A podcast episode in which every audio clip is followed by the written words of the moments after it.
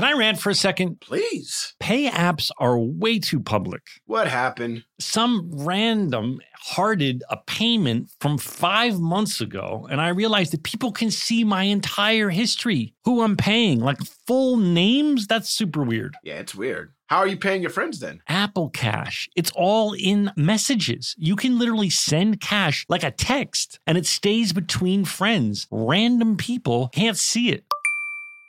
Did you just pay me a dollar on Apple Cash? Shh. Services are provided by Green Dot Bank. Member FDIC terms apply. Did you know that 46% of us don't take all our vacation days? Even though it's been proven that taking time off to play makes us more productive. In California, no matter where you go, you'll find play. Explore a redwood forest, immerse yourself in art galleries, or just park yourself in a beach chair and chill. Play is everywhere in California, so take some well deserved playtime off and discover why California is the ultimate playground at visitcalifornia.com. Okay, picture this. It's Friday afternoon when a thought hits you. I can spend another weekend doing the same old whatever, or I can hop into my all new Hyundai Santa Fe and hit the road. With available HTRAC, all wheel drive, and three row seating, my whole family can head deep into the wild. Conquer the weekend in the all new Hyundai Santa Fe. Visit HyundaiUSA.com or call 562 for more details. Hyundai, there's joy in every journey. You know you've got a comeback in you. When you take the next step, you're going to make it count for your career, for your family, for your life. You can earn a degree you're proud of with Purdue Global. Purdue Global is backed by Purdue University, one of the nation's most respected and innovative public universities. This is your chance. This is your opportunity. This is your comeback.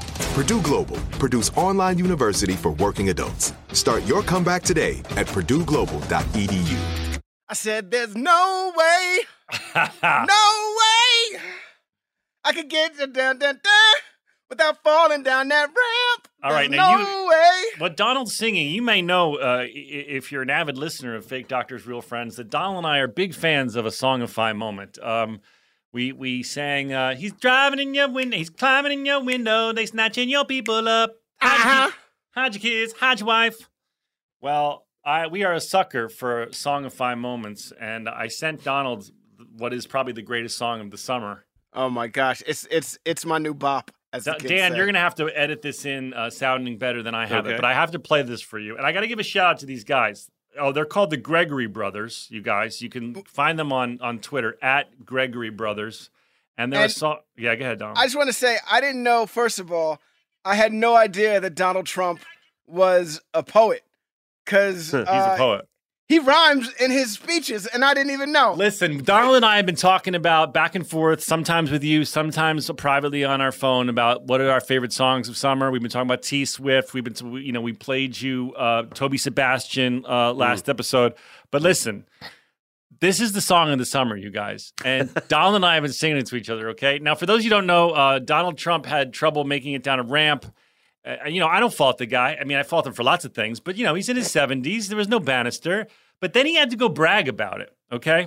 He had to go brag about it. And these guys songified the bragging. So here you go. Here's the song of summer. There's no way, there's no way I can make it down that ramp without falling on my ass. yeah. There's no way. Hey. Oh my God. General, somebody grabbed you so fast. No, wait for the hook, Joel. I don't want that.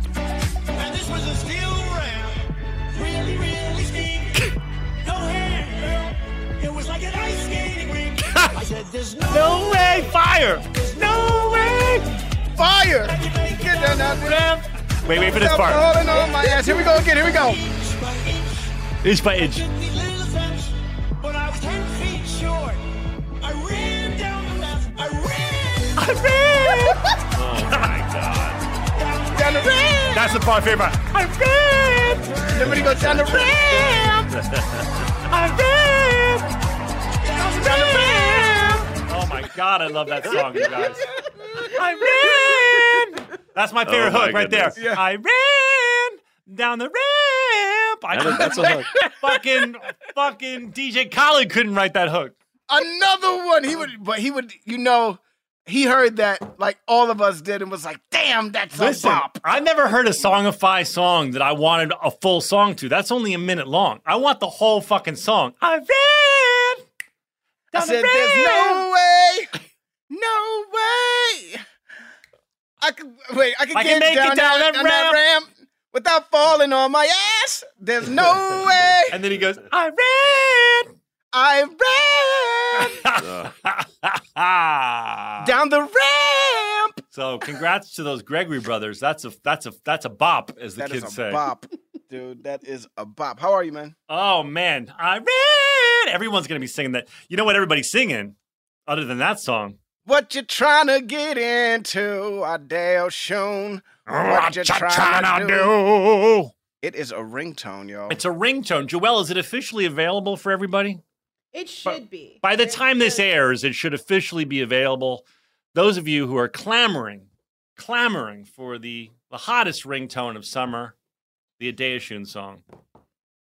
Look at your beard. You uh, that is a big beard. I, I committed to it. I did. but you look commitment. great. It looks thick and, It's and very yeah. I got hair on my face. does Casey like to run her fingers through it? Me and Casey don't be. You know, listen, man. We don't like to kiss and tell. Okay. Oh. So Well, you don't have to tell me what you did sexually, but you can tell me if she ran her fingers through it.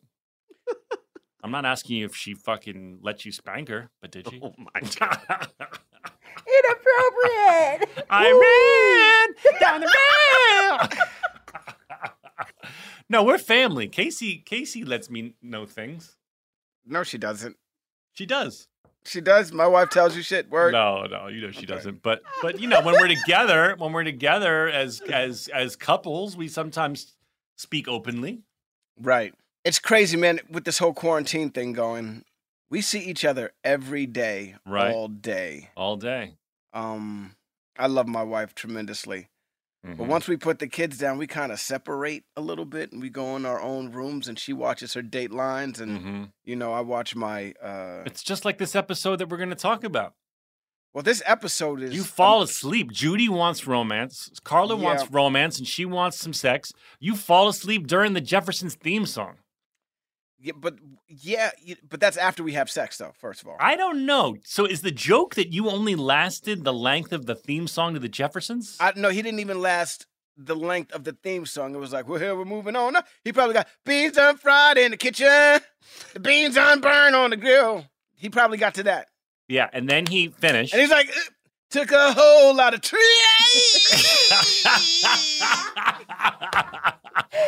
because you're right. Because you now we know you finished in the first couple lyrics. Because by the time we get to sky high, the camera tilts He's down out. and you're asleep. right. So you needed time to at least clean yourself up So and snuggle up. Took a whole lot of trees. Yeah, now let's assume you finished grill. it trying. Now we up in the big Okay, now you're cleaning yourself Get my up. turn at bat. Kinda cuddling up to her. long as we living, it's you and me, baby. Ain't, nothing, wrong with that. We're moving we're on. moving on up. Moving Oh, so, okay. I think he might have lasted Yeah. longer. I think he might have lasted longer because if you back time it, you had an, you, you only need about a few a few words to get cuddly and fall asleep. Okay. So took a whole lot of to Yeah, find a- find a later spot for your ejaculation. Dun, found we up in the big league. Get my turn at bat. No, no, I think No. it came at ain't Get nothing wrong with that. Get my turn at bat. As long as we living, it's you and me, baby. It ain't nothing wrong with that. I said we're moving on Yeah, up. that's probably how it timed out. Yeah. That's probably how it timed out. I well, definitely think that's how welcome to timed Fake Doctors, Real Friends. We have Johnny C. McGinley here today for a very, very, very good episode. I just watched it. It's really good. Yeah, I watched it also uh, just now. I watched it, and I don't think I need a. Uh, first of all, before we get it, we should five, six, seven, eight Some stories about a show we made about a bunch of docs and nurses and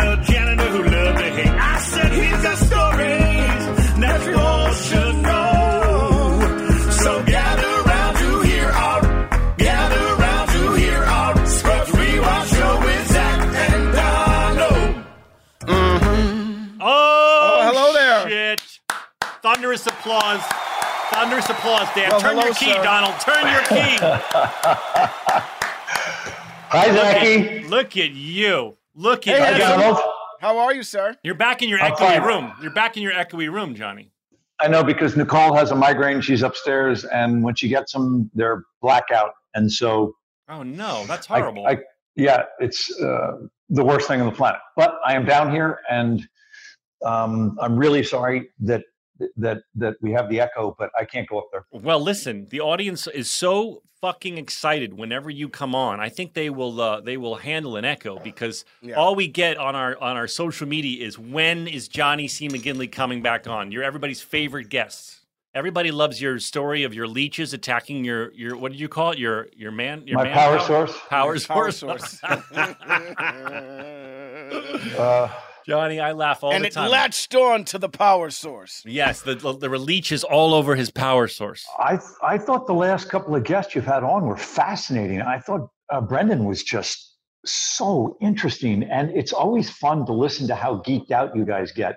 Whether it was with Heather, because Zach, you were clearly uncomfortable, and Yeah, I I- understand that completely. Dude, I want the audience to know that I tried my best, but I was, you, I mean, I grew up and she was like, she probably was a poster on my wall. I mean, she was Heather fucking Locklear. And I may be 45 years old, but I was just as giddy. Yeah, she's fine. I I completely appreciate that because when she was on the set, and I was very single, um, Yeah. I did. I I uh, I it no sooner even occurred to me to approach her that way because she was something else. Yeah. yeah, she's out of it. She's But like- there you were, dude. There you were having uh, sex scenes with uh, with a goddess, with a living goddess. I was that was acting. That was I was too. That was out of my weight class, man. Totally out kind of, of my like weight kind class. of like JD hitting on Gift. First of all, there's no the Sarah only thing- Lancaster. I'm Holy watching cow. this fucking episode, and um, J- the idea of of JD getting Sarah Lancaster, a who plays gift shop girl, and then b not being able to uh, be get a hard on for her. I just found unrealistic television. I'm sorry. I'm sorry, No. but I call bullshit on this writing. First of all, it's written by uh, Angela uh, Nissel and uh, directed by Gail Mancuso. Angela Nissel, Wait, I- American I- woman. Yes, I have to. I have to. I have to stop before we go any further. I looked at 209. You looked at the wrong episode. Yeah. Nah, Okay. Well, Johnny, I think you guys should start over without me because I have no idea what 210 is. I have copious notes on 209. Uh, which one's 209? 209's when you you and I have the my favorite scene we ever did together. When I tell you it wasn't a favor, it was my job. at The end of the episode. Oh, I love that. Um, wait, how do we salvage this, Johnny? Because we're so excited to have you on. Well, I know how we can salvage it because I had an overriding angle that I wanted to look at, and it's inspired by what you guys have told me and Uptown Girls and uh, some of your um, adventures in New York City when you guys were in that apartment. What happened between season one and season two? Since I haven't talked to you since the end of season one, Mm. um, for me, Yeah. was that I had a uh, a C plus comedy come out with Jason Lee and Tom Green called Stealing Harvard, and I spent the entire hiatus. And Jackie, you came to visit me at Columbia, uh, doing Identity with James Mangold, Right. and uh, it. And I would suggest to you that what we do in our hiatuses informs what we do when we get back in front of the lens Mm-hmm. and that you bring that either those assets or liabilities with you and and it informs the way you grow in front of the lens Yes. I, I agree. But wait, wait, how are you saying that this informed um, when we came back together for season two? because what i brought having spent those i don't know nine weeks with jim mangold you know i'm mr verb and my overriding objective in season two was to contribute Mm. and then this counterintuitive thing happened where i wanted to i to cox i wanted to contribute by capitulating in front of the lens and i'll tell you what i mean I, I was starting to get too busy at the end of uh, season one and intoxicated with the eccentricities of of all the, the craziness. And and what happened on Identity, which was the name of the film that Jim directed uh, with with Johnny and Ray and, and Amanda, was that everything just kept getting stripped down. Molina, all these people, he just kept stripping stuff down. And it occurred to me that I was bringing too much baggage in between action and cut. And so what I decided was that what the capitulation would be would would be that I was going to get out of the way. And at no point was it more on point than when you and I were in that doctor's lounge at the end of 209, unfortunately. Yeah. Um, and you you had been chesty, the, you, the JD had been chesty the whole episode.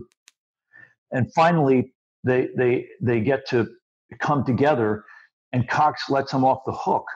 But in letting him off the hook, there's a surrender in that too. There's a capitulation, and it's just the it's the cleanest scene I can remember. Hmm. That that I can remember. I can't remember. Uh, you know, like Donald and I. Jack, you have a better memory than us, but I can't remember all this stuff.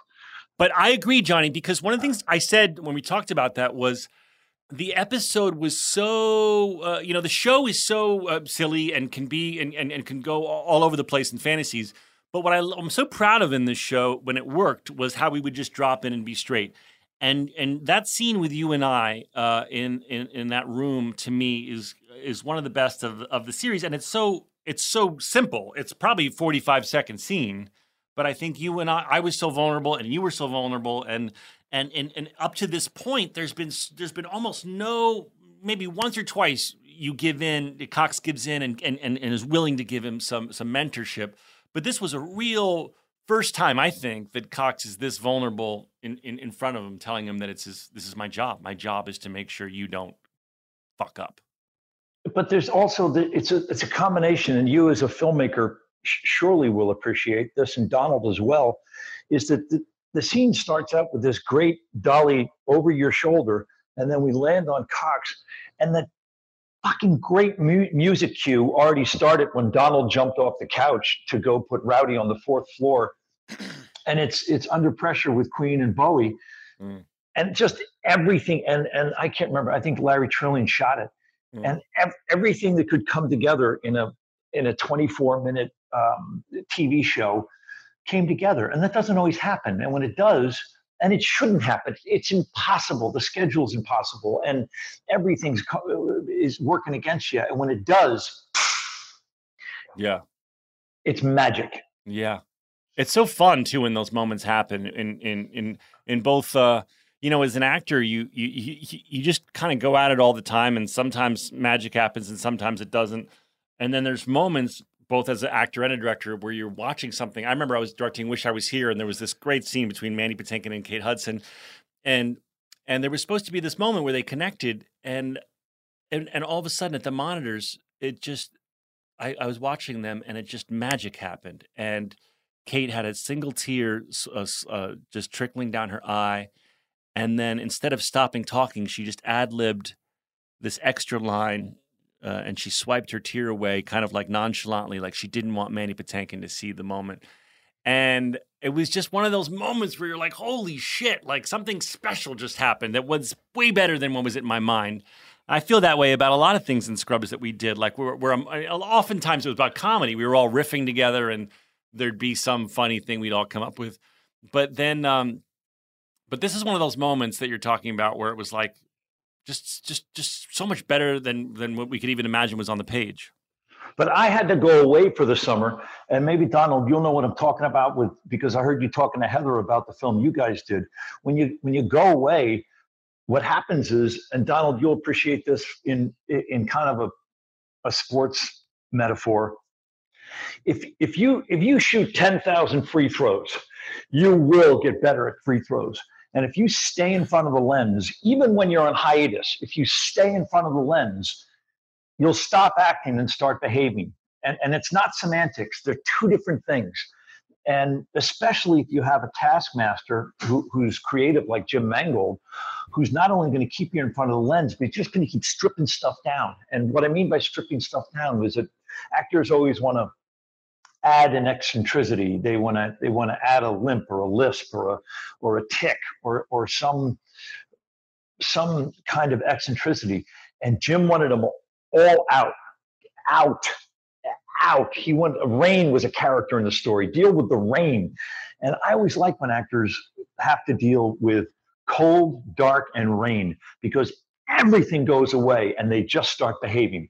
If it's four o'clock in the morning, if you're shooting nights, the the production is added rain, it's freezing out, and it's four in the morning. Everybody stops acting and Yeah. they just start saying their lines, and scenes start to click because people people want to get through the scene, like the Yeah. people in the scene. Mhm, Yeah. mhm. Yeah.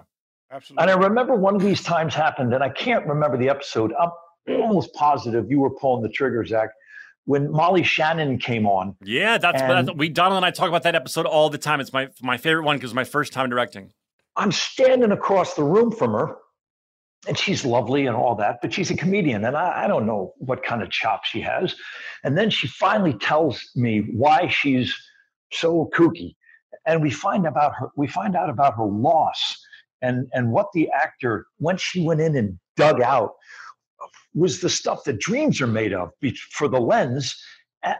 And it, I was standing there watching her, and we didn't do that many takes because she crushed it and and she brought her she brought her off-screen life into that that wasn't on the page Mm. the the where she went wasn't on the page I de- you know, Johnny, I definitely agree with you about working uh, during your hiatus. It keeps you in a rhythm.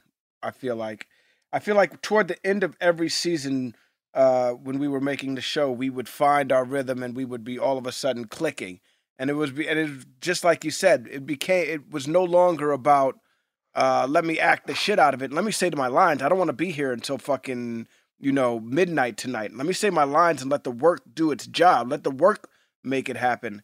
And I think when you go away and you do another project and you get excited again, that same thing fuels you for when you go back to work the next year. Now you're in a rhythm. And so that energy that you had at the end of the season, where you're like efficient and you're trying to make it happen like in one take and right away because you're, you know, you're you, you don't want to be there late and you, and you want to be looked at as a as a professional and when you do that all summer long, when you come back in in the beginning, you don't have the rusties, you don't have the I'm nervous about what I've been doing. You know what I mean? It's like you were Fuck that training. It's like you were training all summer. Yeah, No you walk question. in and you're like, right. You walk in and you're like, look, check out my six pack. You know what I mean? Wait, I have a question for you guys as both a uh, actor and a director. I wish as an actor I would have had more directors push me to be better. I oh god feel same like here I feel like throughout my career, there've been a few, but mostly it's been about stand here, the camera's going to come here. Do you want to go again because maybe you should be a little angrier? As opposed to like taking me in the corner and being like here, I want to put a fucking thought in your head. And I wonder, Johnny, because you you can be an intimidating fellow. I wonder, did Mangold was he able to to to do that to you? Did he? uh, I mean, Oliver Stone. You've worked with. I mean, you've worked with Fincher. You've worked with the legends of the world. Have these guys been able to to do that to you? Have they, have, have they done that to you? And of course, Oliver's- Donald, I want to know your answer too. But I, you know, we'll start with uh, oliver's oliver's school of directing uh, comes with consequences and so if you if you're doing something that's not um, isn't necessarily what oliver had in mind he'll yell from video village which is a, an area away from the set where the director and the and the and the people who are producing the film are watching it. He'll yell from video village McGinley walk with me. And that just means uh, you're going to go for a walk and then he tells you that you're subverting my vision and you're fucking me. Really? and you're like oh god he did it in the philippines he did it, uh, it down in on wall street he did it he does it everywhere you're fucking me you were better when you i always read actors for him and he goes you were better when you were reading the actors but now you're fucking me and you're like Oh my god! Oh my it's god! horrifying How do you not the- get it? How do you then not spiral, Johnny? Because I feel like there's a fine line between taking you in the corner and, and being and being constructive and being like, "You got this, man," but I want you to dig deep and do this, and being like, "You're fucking me." I can't imagine. I would be so spiraling in my head. I, I don't know. I guess it all started in the Philippines, and I just wasn't gonna there was nowhere to go. We were 10,000 miles from home. and so I guess you got to rally. I don't fucking know. And the Did opposite you, of did that you is- tell me this? Sorry, sorry. Go ahead. Go ahead. the opposite of that is Kathryn Bigelow on, on Point Break. You know, we did that opening Fucking great movie, Johnny. Great fucking minute- movie, Johnny. Remember when there was the, fucking movie. those uh, what are those Steadicams? They used to weigh about eight, 80 pounds, and all the big Aussie guys used to be the operators. And in the beginning of that film, there's about a five or six walk, minute walk and talk where Keanu and I are doing all the expository who, what, where, when, how for the whole movie. We're just just spewing, spewing. I don't stop talking, and and we did it 36 times. I think she printed like four, 18, and and 36, and of course four was the one that was in the movie, and it's just a wonder. and it's just Scrubs made it look second nature because we did those, but at the time when we were doing it, it was a big deal. And you know, all the way through the bowels of the FBI with this with this Steadicam, and Kathryn would just come over, and uh, she's the single most supportive person in the history of the planet. Mhm. But the bottom line was, we're going again. like, She would never say anything to you. She would never say anything. Uh, no, she's just the greatest. She's like, you're, you're crushing this. You're crushing this. I'm like, well, and I always know when we have it. I What about- swear to God. What I about do. you, Donald? Like when you worked with like Boaz, or or did, did did did they give you? Did you ever get like tough direction, but also that like made you dig deeper? Um. Yeah. You know. Uh. Boaz was a, was very much. A, we're gonna rehearse. Uh, and we would we would rehearse, and he wouldn't necessarily be there, but he would come and check it out. But he would be like, "You guys go rehearse, you know, rehearse amongst yourselves and stuff." Uh, and then when we would do the scene, he'd be like, "Okay, yeah, that's great. Is there anything you want to add to it?" Um, I'm trying to think of if there were. I've had directors. I don't want to say their names. I've had directors be like, you know, uh, you stumbled on that line. There goes your close up. I've had shit like that happen before. Oh, Yeah. Fuck you. That's not going to help anybody. you know, uh, no, it doesn't. Uh, you and, have to find uh, a way to to to. I mean, my goal when I'm directing someone is all I want is for for you to be great. How can I support that? Uh, part of it for me is creating an environment on the set. You know, Scrubs is the ultimate example. We had an environment that was so safe to experiment and to Yeah. and to and to fuck up, and it was you felt so safe. You felt the net under under the under the tightrope, if you will. Um, so I, when I'm making my projects, I try and get, create that environment again where where you're safe. Like there's no wrong answer. Let's play because I think that puts actors in in a good headspace. Um, but I'm also making things so fast. You know, I'm every the three films I've made, I have to go so fast. Yeah. There isn't a whole lot of time to do like what Oliver Stone can do in the Philippines and be like, Johnny, let's walk. if my Walk producers, if I ever Walk said to someone me. like, Natalie, let's walk, everyone would look at me like, what the fuck are you doing? We have a half hour left for the day. That truly Walk- is a luxury, man. me. It is That's a a luxury. luxury. I hear stories about actors and directors going on like 45 minute walks while the crew waits. Yeah. Sometimes two hour walks while the crew waits. Yeah. And then they come back and the scene's different. And now we're going to relight it a different way. I've heard crazy ass stories about how, you know, how uh, ego gets in the way of making movies and stuff like I that. I heard stories from um, that movie. um what's the? Well, I, I should probably shouldn't call out what the movie is, but I heard stories of a movie star showing up. My friend was shooting the movie, and he said you wouldn't believe what was going on. Like the, the movie star would show up and be like, "All right, well, we're obviously not saying any of this, so should we go talk about it?" Oh, And it's like, what? like, so they would then go on like long, uh, like a, like a like a minivan ride and like rewrite the day's work, and that's how the day would start. I mean, that Have- gives me anxiety even saying it out have, loud. have you guys ever like this? It's happened once in my life. Zach, I know when it's happened with you. Johnny, have you ever been so late in any way that you've uh, caused a day? Well, not a day, but you caused uh, a morning, I should say. They had to The scrap you? director, like, not, a- like not, not I've been, a, I've been so, I've been chance. not a fucking chance. We're not. We're not. Johnny's not late ever. Johnny's early. Johnny gets there at five in the morning and then goes back to sleep. That that would never 100%. happen, right? Right. Never happened. That What happened to do? me. That happened to me once. Zach, I remember when it happened to you, but it happened. Well, to mine me- was an alarm clock malfunction. But go ahead. bullshit. But anyway, Was um, it? What? I told this story on the podcast. did I ever tell you the Henry Winkler story? No, please No. go on. Okay, so I was doing Clueless, the television show at the time, right? And Henry Winkler's directing the next day. It's Sunday night. He's directing on Monday. Um, and I'm geeked about it, but I also I'm 20 something years old and I live with a bunch of dudes, right? It's me, my buddies, it's me and literally three other dudes living in the house together. And on Sunday nights, I don't know where it was. I think freaking like uh uh Joseph's or or or some shit like that The was club. going off. You were at the the club. club was going off, right? Yeah. And so we went out and I didn't get home until like four in the morning, smashed and hammered, and uh I passed out. My call time's at 6 a.m. I'm doing clueless at the time. I wake up and it's 6:30, and I'm like, oh shit. Oh, Henry God. Winkler's directing. So I throw on clothes and I, you know, jet to work. I get there, I put on my costume is all in my my trailer and everything. I throw on all my shit, and as I'm throwing it on, I can smell my breath, and I still smell the booze on my breath, and I'm like, oh my god, oh my oh, god, this is gonna be horrible. This is gonna be horrible. So I run out of my trailer, and I'm starting. I'm jetting to set. And as I come around the corner, we were filming on the Paramount lot, and so you have to pass through the big Paramount gates, right? So I come running through the gate uh, toward the set, and Henry Winkler sees me, stands up, and it looked like he said to whoever the producer was or the writer was, he was like, "That's him, yeah, that's him, okay." And he starts God. walking towards me, Oh, and I'm like, shit. "Oh God, oh shit, holy shit!" You Oh, fucking let down the Fonz, bro. That was the first thing I'm thinking. Not only the fuck, forget, forget the cast and the crew and everything like that.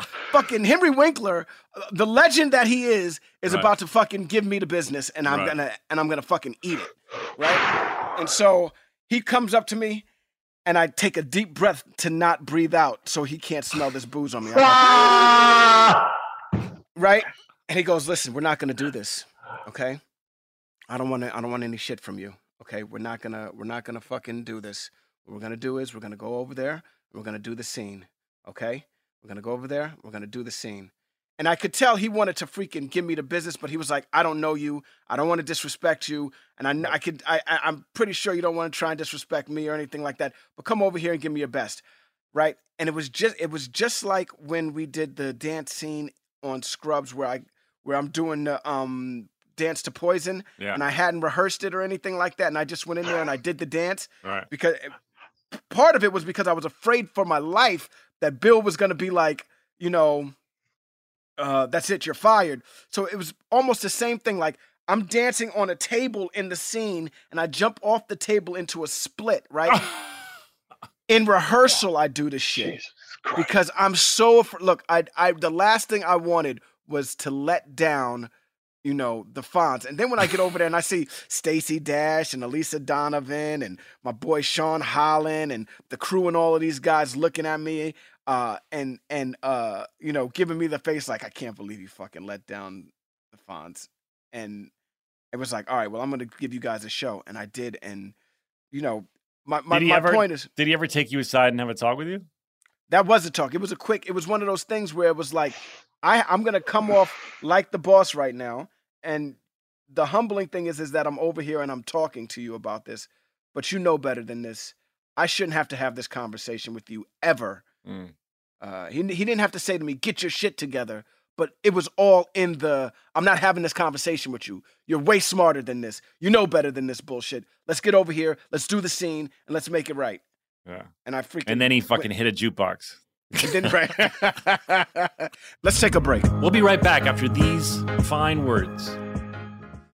Can I rant for a second? Please. Pay apps are way too public. What happened? Some random hearted a payment from five months ago, and I realized that people can see my entire history, who I'm paying, like full names. That's super weird. Yeah, it's weird. How are you paying your friends then? Apple Cash. It's all in messages. You can literally send cash like a text and it stays between friends. Random people can't see it.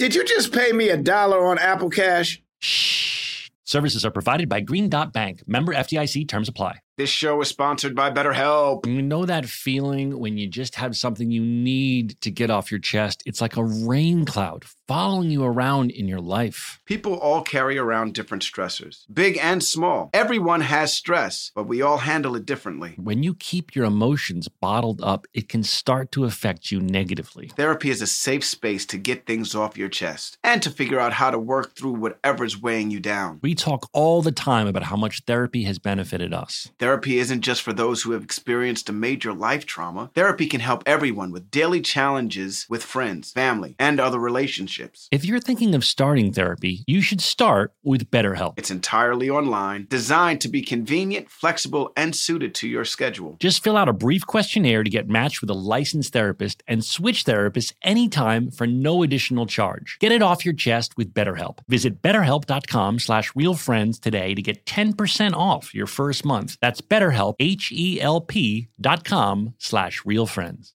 Tecovas are one of my favorite boot brands. They're bringing a fresh perspective to heritage boot making. So they've carried forward all the time honored traditions and quality you find in a great pair of cowboy boots. But they've made some innovations in comfort, style, and service. These boots are Austin designed, Texas tested, and handmade down in the boot making capital of the world, Leon, Mexico. Whenever I slip on my Tecovas boots, I feel the cowboy magic, Donald.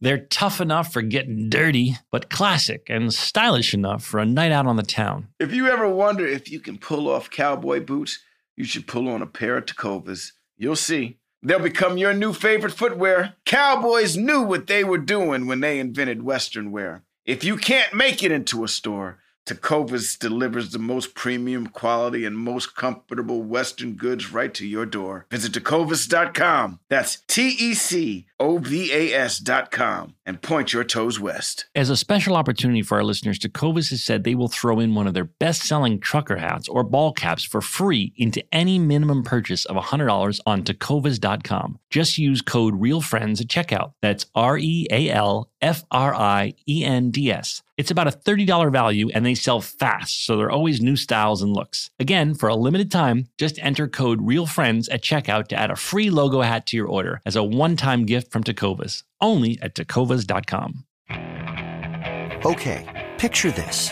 It's Friday afternoon when a thought hits you. I can waste another weekend doing the same old whatever, or I can conquer it.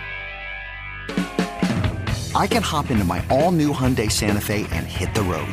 Any road. The steeper, the better. Because my all new Santa Fe is available with HTRAC, all wheel drive, so I can hit the trail without a worry in the world. Heck, with three rows and best in class rear cargo space, I can pack the whole family in with all our gear. We've got available dual wireless charging for our phones, so we'll never lose touch with civilization, and we won't lose touch with the primordial power of Mother Earth. So, which is it? Waste the weekend or do something a little more epic? And conquer it in the all new Hyundai Santa Fe. Visit HyundaiUSA.com or call 562 for more details. Hyundai, there's joy in every journey.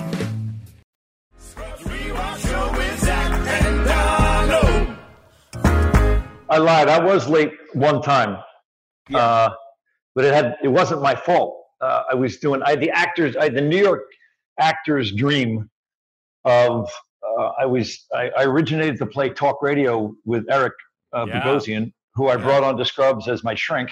Right. Thunderous And- applause, Dan. Thunderous applause. Thunderous applause. I'll turn my key for that, Dan. And so we were down at the Public, which is right on Lafayette Street there, and I I was in it for almost two years because it was a good gig. And so during that run, Oliver wrote Wall Street and said, "Do you want to come down and uh, and do Wall Street for uh, two and a half, three weeks?" And I said, "Well, yeah, of course, but I'm doing I'm doing this play." And he said, "I'll have you wrapped in time, and you can get up to the public, and everything will be fine."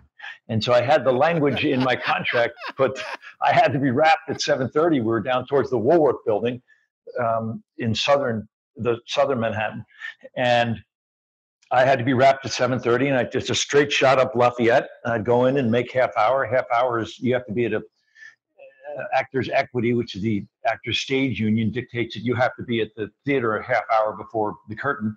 And I like to be there. I like to do a vocal warm up and stretch and all the. I like all that stuff. And so, um, while we were down towards the Woolworth Building, the days were going longer and longer. And you know, Charlie and I, we had already spent four months in the Philippines, and now we're with Oliver doing this uh, big thing for, I guess, Universal.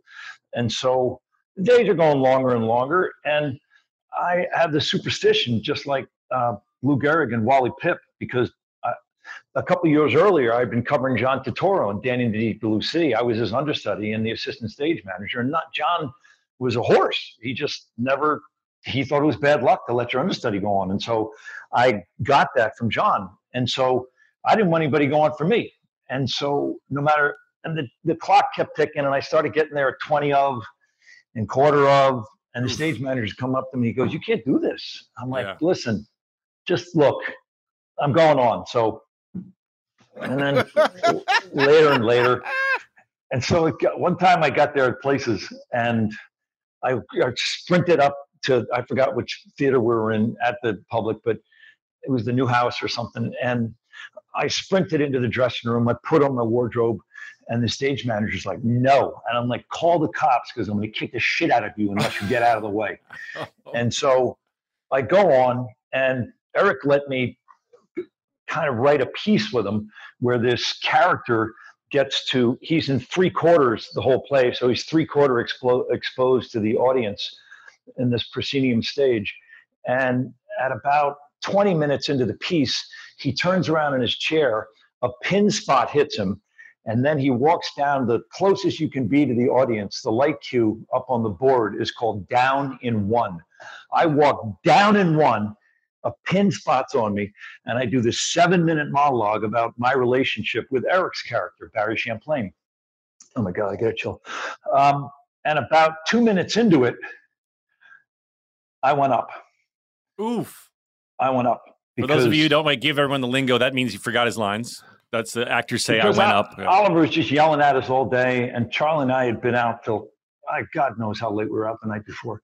But I I, st- I stood there with a pin spot on me, looking at it was a pretty tiny house, maybe 350, maybe 325. I don't know how big it was, but it was packed because Eric was the all the rage, and the play was a massive hit, and you couldn't get in.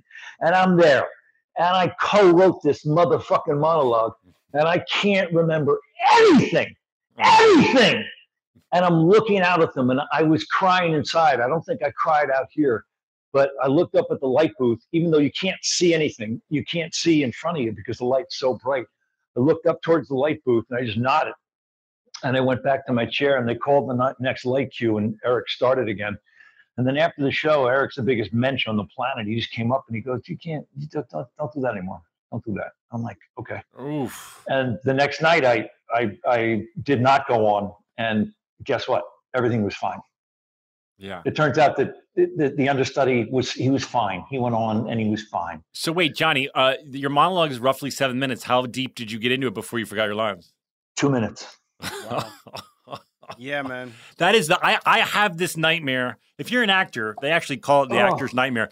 You have I have this dream where I'm go- supposed to go on and I don't know my lines at all, or I'm supposed to go on as an understudy for someone and I don't know my lines at all. I, I have that dream all the time. It's my I do too. And, and now I so over prepare ever since then. I so over prepare.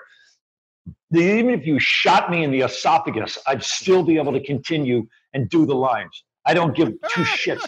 I don't care.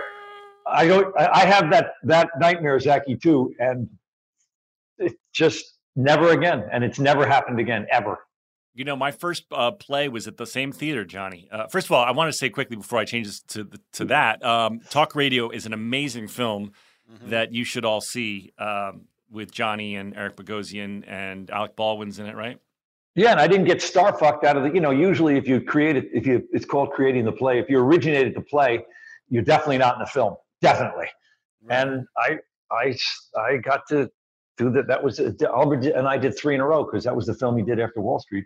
Oh, that's And- interesting that you were. I, wait, sorry, that's interesting. You were doing Wall Street with Oliver, and then you're in simultaneously in the play, and then Oliver decides to direct the movie. So he must have seen the play because you're friends with him, and he came to see you in it. Is that how it was the genesis of it? No, I, I, I, think it was so. It was such a subvert, politically subversive piece about Alan Freed, a talk show host, I think in Denver, and Eric had loosely based it on that. That Oliver, that was right, right in his sweet spot. Uh-huh. And we went down to Las Colinas, right outside of uh, Dallas, and we shot the whole thing in five, six day weeks. And so we're in Dallas, and we didn't come up for air for five weeks. It was the best. Wow. That's a great film. I, I highly recommend it to everybody. But I wanted to say my very first part out of Northwestern was in uh, a production of Macbeth at the Public Theater in one of the tiny uh, spaces. And the cast was Alec Baldwin, Angela Bassett, uh, Michael C. Hall. Wow. Just uh, A good uh, group of actors. yeah, really. Uh, who are there? Other uh, Jason Butler Harner, uh, really, really amazing actors.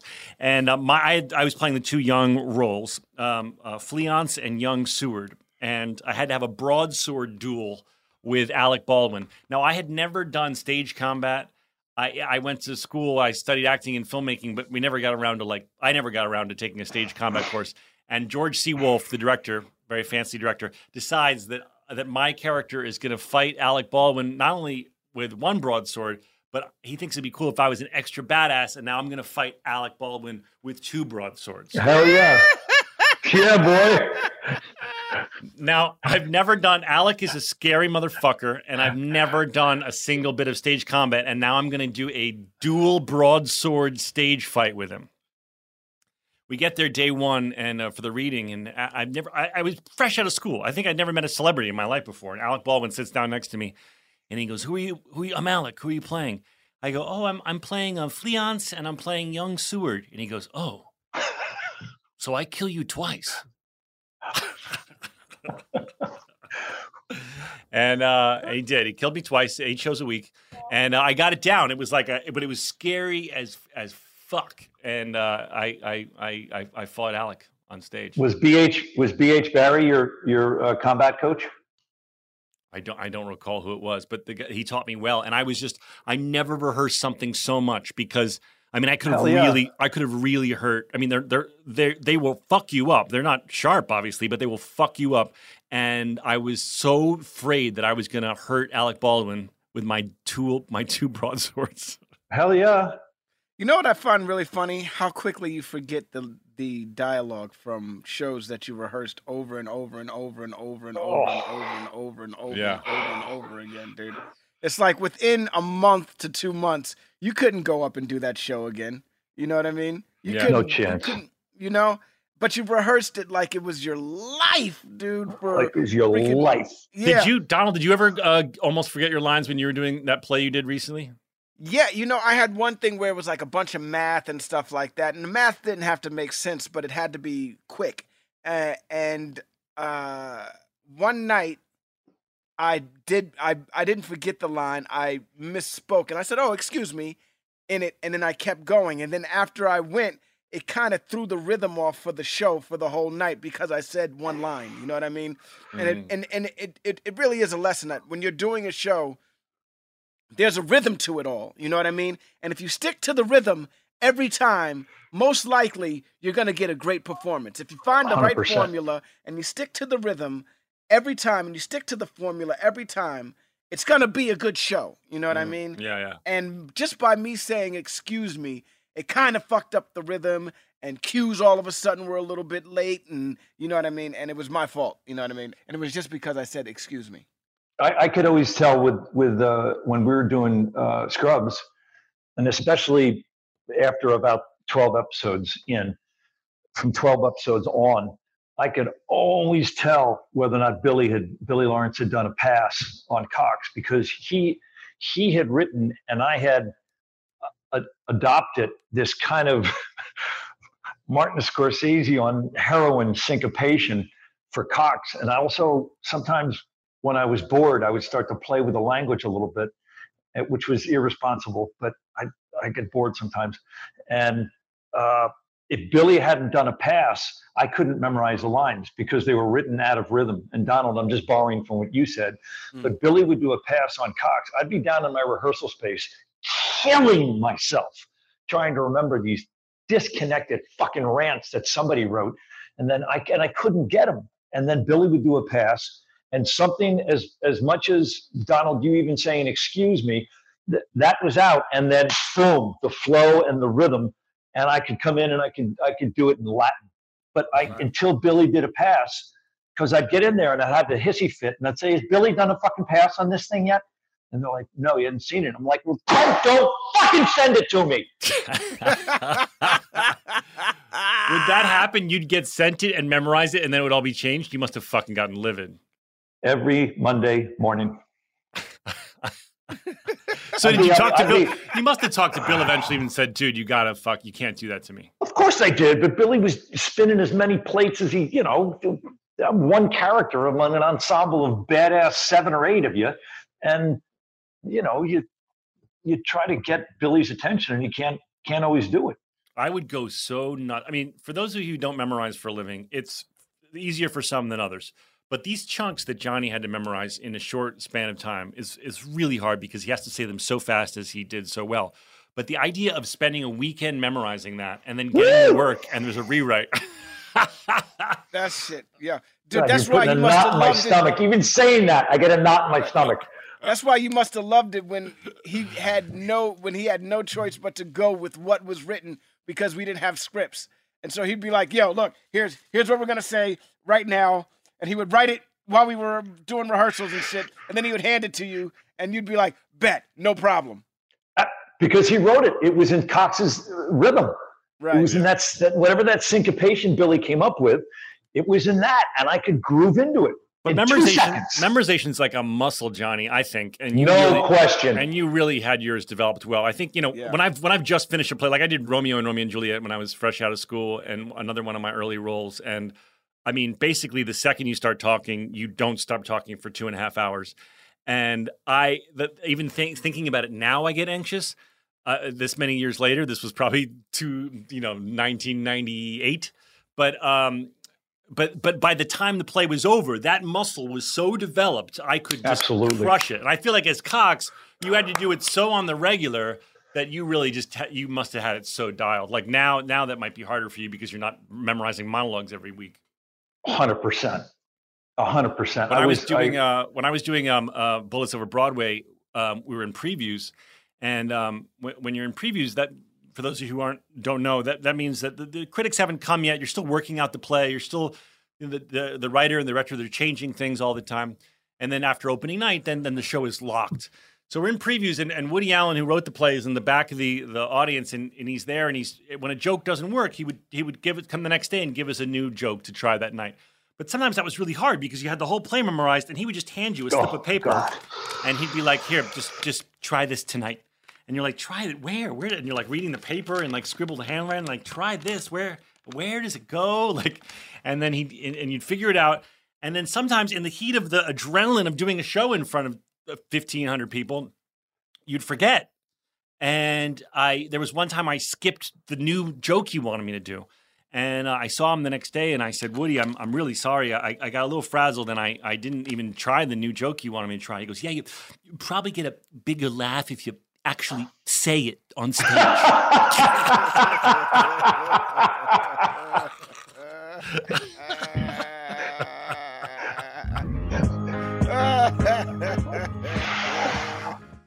Apple Card is the perfect cash back rewards credit card. you earn up to 3% daily cash on every purchase every day. That's 3% on your favorite products at Apple, 2% on all other Apple Card with Apple Pay purchases. And 1% on anything you buy with your titanium Apple Card or virtual card number. Visit apple.co slash card calculator to see how much you can earn. Apple Card issued by Goldman Sachs Bank USA, Salt Lake City branch, subject to credit approval, terms apply.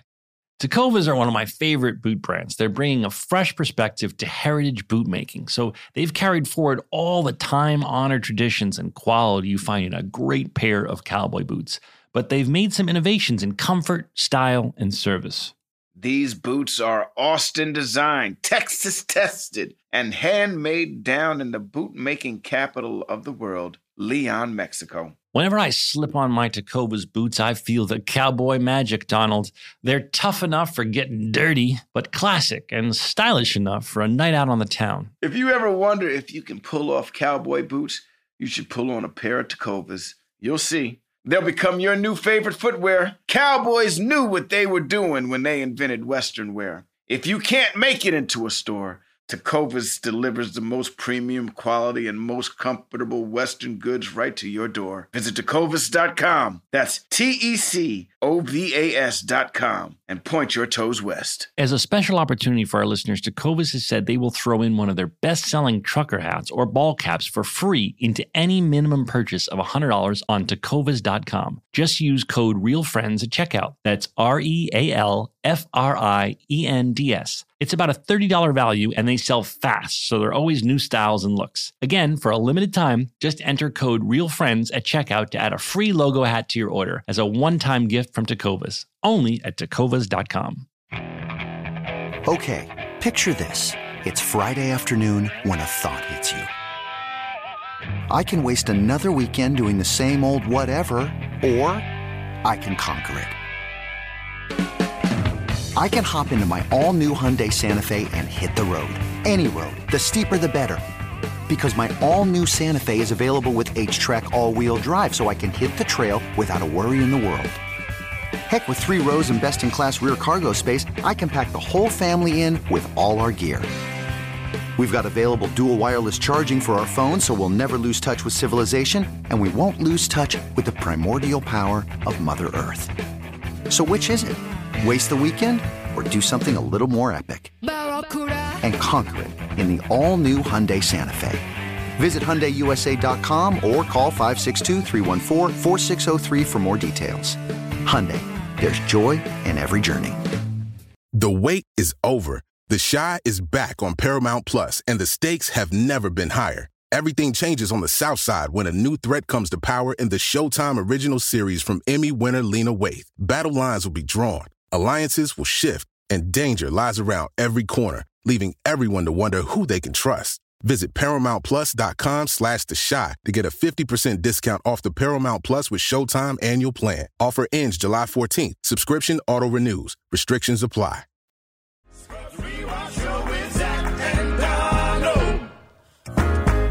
Johnny, will you tell that story um, that I love that you told me once about Platoon, where you said um, you were all hanging by the pool when you realized that you weren't going to be in the movie? So, because the conditions in the Philippines were so tense and so fluid, uh, and we were in something called a triple, and they were fluid because there had just been a revolution. A guy named Ferdinand Marcos had lost an election to a woman named Cory Aquino, and Marcos wouldn't leave until President Reagan, the president at the time, gave him political asylum in Hawaii. So we sh- that's why we were postponed. I left. I was doing um, Hamlet with Kevin Kline at the Public, and about a week into rehearsal, Oliver calls after the I'd been cast in the film a year and a half earlier, and then the money went away. And he called me. He goes, McGinley, do you want to play the fourth lead? I'm like, who the fuck is this? it's Oliver Stone. You want to go to the Philippines? And I'm like, I would love to go to the Philippines, but I'm doing, I'm playing third guy on the left in, in Hamlet with Kevin Kline over at the Public. And he goes, tell tell Joe Papp that that that it's me. I'm like, oh sure, I'm gonna go talk to Mr. Papp and call him Joe. You know, it's like the Wizard of fucking Oz. And so uh, Rosemarie Tichler, who was the casting person over at the Public at the time, and a friend of mine from NYU, she came in and taught an audition class to us, and she's one of the great, great women ever. And I, I called Rosemary. I went to see her, and I said, uh, I, I got offered this movie. Uh, It's in the Philippines, and it would mean mean would mean me leaving rehearsal. But and just like anybody in New York, it'd be like crossing Johnny Friendly and on the waterfront. I, if she said, if you go do this film, you'll never work here again, I would not have gone and done the film. Neither would a- any anybody in New York because once you get in that fraternity slash sorority Yeah, it's very over at the. Shakespeare Festival, that you stay, you keep doing plays. And Yeah. Rosemary said, "Well, uh, you're fine with me, but you're gonna have to go see Joe." And I'm like, "Everybody, stop calling him Joe." And so I go in, and he was, you know, he had a burner, and he was this guy. He always, it was way in the back of his fucking throat. And so, you know, I'm, I'm knocking like I'm going to see the Wizard and the Wizard of Oz. And he goes, "Come in, Matt, come in." And so I go to see Mr. Papp, and I told him my story, and he goes, "Go, we'll do Hamlet again when you get back." And I was just like, I'm fucking crying, even Right. thinking about this. I'm so happy they didn't prevent you from going. That would have been horrible. And so I go back. I was living in the funeral parlor at the time, one uh, the, the Nutri only funeral parlor, and so I go up five stories, and I'm there, and a a week or so after I I removed myself from Hamlet, there's a fucking revolution in the Philippines because this guy Marcos won't leave, and so we get postponed for months and months and months, and the play opens, and you know Vincent Canby calls it the most important Hamlet on these shores.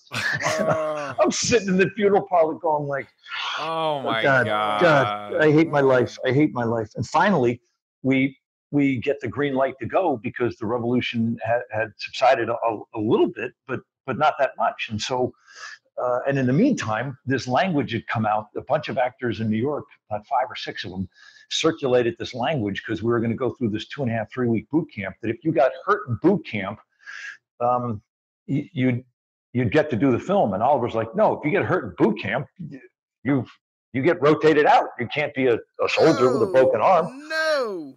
And so I didn't sign it. And the five people who did uh, didn't go to the Philippines. And so I finally get there and only to come to find out that it's a very tricky place. We're shooting in this triple canopy jungle, which meant there was vegetation at 10 feet, another vegetation at 20 feet, and these monstrous trees at 50 feet. So it was very dark and and swampy underneath these these three canopies of of flora. And we're shooting, and there was no shot list uh, because Oliver had to change things every day and on the fly, which he did brilliantly. But the whole there was three squads of eight, so there was 24 of us, and every day everybody was called to the set. And sometimes you just sat there all day because you, you're not in the scene, you, you're not in the scene. And so it was about a two hour bus ride out to the place, and then you'd sit and you weren't in the scene, then it's two hours back. And so this happened for a couple of weeks.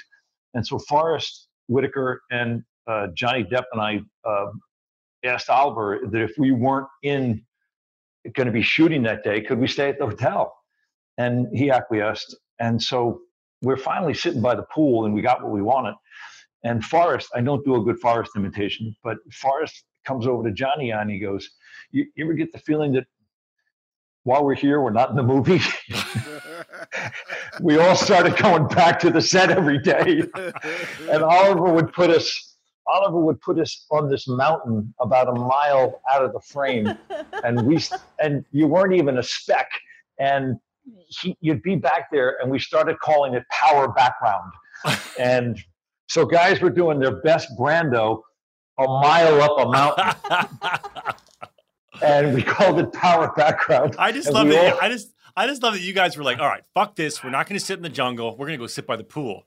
And Right. then, and then it's like you, you, Forest Whitaker and Johnny Depp sitting there on your lounge, on your lounge chairs with a, with a, with a cocktail. And then all of a sudden, someone has the realization, you know, he's probably just improv, imp- improvising this movie, and we're sitting here at the pool. He was right. Yeah. Yeah. Yeah.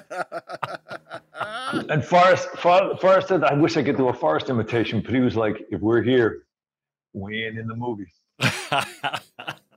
And he was right as rain. Yeah. and what a fucking amazing movie, dude! Great I think movie. it's one of the greatest movies ever made. Yeah. Oh man. But I wanted to circle back to something that Donald said earlier that when you said when you said you could just trust the work and if when you stay in rhythm, when when you can let the work happen, for for me that was a big aha when I was with uh, Jim Mangold for the for that hiatus.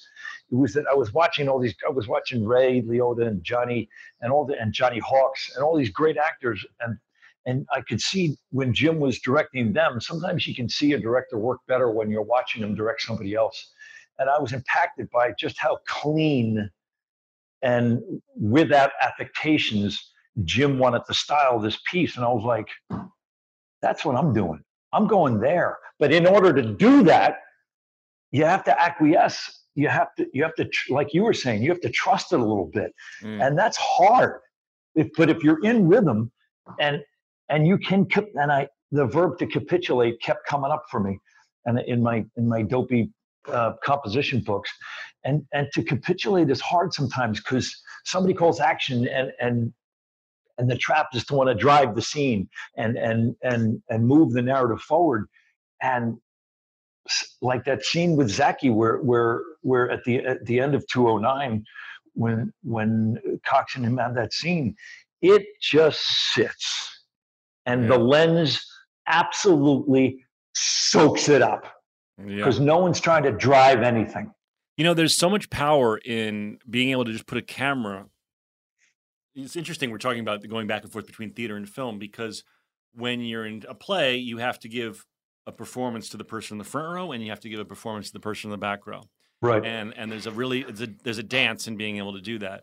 Um, when you're in a film and the camera can be as tight on our faces as it is in that scene, an actor has to let go to in order to do nothing. Do you know what I mean? Yeah. Like there's so much power in just trusting the words and trusting the the the camera to capture you doing. I, I, I would say if I was directing that scene, Johnny, that we both love, I would say we both did almost nothing. We were just honest. But that's hard. That's very hard. It's counterintuitive, but that's hard. Yeah, yeah, yeah, yeah, yeah. I agree.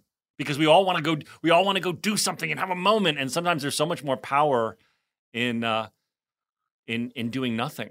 But the style of the piece was to go do something, and it was for Donald to to just all of a sudden riff off a dance that was fresh and beautiful, and it was for you to look off the thing and have a fantasy, and then in the fantasy you're you're you're juggling you know stuff, you're juggling your father, and and and the the, the impetus of the piece was to drive it. Everyone was always Judy was just driving stuff, Sarah was driving stuff, mm. and then all of a sudden to go, that's hard.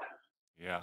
That, That's agile. You got to be. Yeah. You got to be in rhythm. Sorry, I keep stealing that from you, Donald. But you do no, have but to be it's in true, rhythm. man. It's true because that's the safe place. You know what I mean? The rhythm of it all is the safe place. Comedy is funny when the rhythm's right. It's not necessarily funny if your if your timing is off, right? So the safe place to find everything in comedy is within the pace of the show, right? So that that was one thing that would would always I always noticed that the show always got better towards the end of the season. Like we would come in hot and be so excited, and there would be so much stuff that we're doing in the beginning. Because the to writers were everybody how- excited too, right? and we the would writers try to wanted show to all flex. these new tricks and all of these. Yeah, I'm going to show you what I got. But by the end of the season, that's when all of a sudden we're doing really good episodes. You we should thing- probably go to break. Well, we didn't do any breaks because this conversation was so darn interesting. Dan will have to put in fake breaks. I had a realization. We're going to call this episode, if it's right with you, Donald, a conversation with Johnny C. McGinley. I like that. And then we'll redo uh, in the next episode. We'll we'll go do this episode because this was so interesting. I, I don't think we need to try and do, do anything else. I like that. I like that a Do lot. we have a- I'm do we sorry. I'm sorry. I read. I, I watched the, the wrong wrong no, one. it's a miscommunication. But, gee, dude, I, I I have a feeling everything we just talked about, you listening to you tell old stories, is more interesting than anything Donald and I were going to say about about this episode. Other than the fact that it's completely unrealistic that JD would not be able to get stimulated for Gift Shop Girl. That is impossibly false. Not a believable That is- thing for that is television. impossibly false. I when when that when that shit happened, I was like, this is a television Listen, show. I don't want to minimize. I don't want to minimize. I don't want to minimize erectile dysfunction or losing one's libido from stress. I I know that's a fact and it exists. But one thing that is not a fact is that JD would not be able to get an erection for Gift Shop Girl. Sarah Lancaster, who played Gift Shop Girl, did Yes. a fabulous job. By the She- way, Chuck. not only not only is Sarah Lancaster uh, very funny, but um, she's darn pretty. And uh, I just I had a lot of trouble with the scenes where JD is unable to kiss her. But I got to tell you, I, got- I got to tell you, and I think Jerry Lewis always did this for himself as well when he was directing all his movies. Uh, uh, JD and his he, the women that he hangs out with, Yeah, unrealistic. they're beautiful. Only only on TV, Johnny. Johnny. I mean, look I, who's I, I, talking. Johnny, look who's talking. I know The you were just first you were just two making out with seasons- Heather Locklear and Christa The Lawrence. first two seasons of the show, all you're doing is making out with hot chicks. I know Man. your two your two love interests are so far. Oh, actually, and and what's her name? That girl, that woman who was wonderful. Kylie Kelly Kylie Williams, who was absolutely beautiful. No, was that the one who was um on the practice? What was her name? Yes, I, I sort of that was sort of her name. Joelle, will you double check? We've spoken about her. She was really good and really pretty. She was great. Yeah, we always say JD did way better than uh, that is realistic. I mean, we have Amy Smart coming up uh, soon as a love interest. Oh my God, that's right. She was so. She, I'm sure she is so tasty, beautiful. tasty coma wife. Tasty Como. Casey Coma one. But we talked about we talked about gift shop girl for oh, like the rest of Yeah, the she's rest a knockout. of- she's yeah. a knockout. I bet. Oh, uh, by the way, oh, by the way, beautiful. by the way, we're gonna go. We're gonna do this episode in a separate podcast. But we have to say one of my favorite lines is she goes, "Is that a roll of quarters in your pocket, or are you just having a good time?" And he goes, and I pull out a roll of quarters. I go, "No, it's it's roll of quarters. It's actually laundry day." Okay, I just heard. All right, there was one line. There was one line that made me laugh, and I'm just gonna throw this out there, and then we can move on because we have our guest here. But Todd goes when you're walking down the hall, and Todd goes, "Hey, how's your penis?" It made me go all the way back to that one episode where Turk, uh, where where you think Turk is having a problem getting it up, Mm. and Todd goes, "Oh, so when I saw you this morning, and I said." How's your penis? Right. and you didn't want to talk about it. I want to tell you a little trivia. When when that in that moment when when when when Todd says to me, "How's your penis?" On the day he Bangkoked me.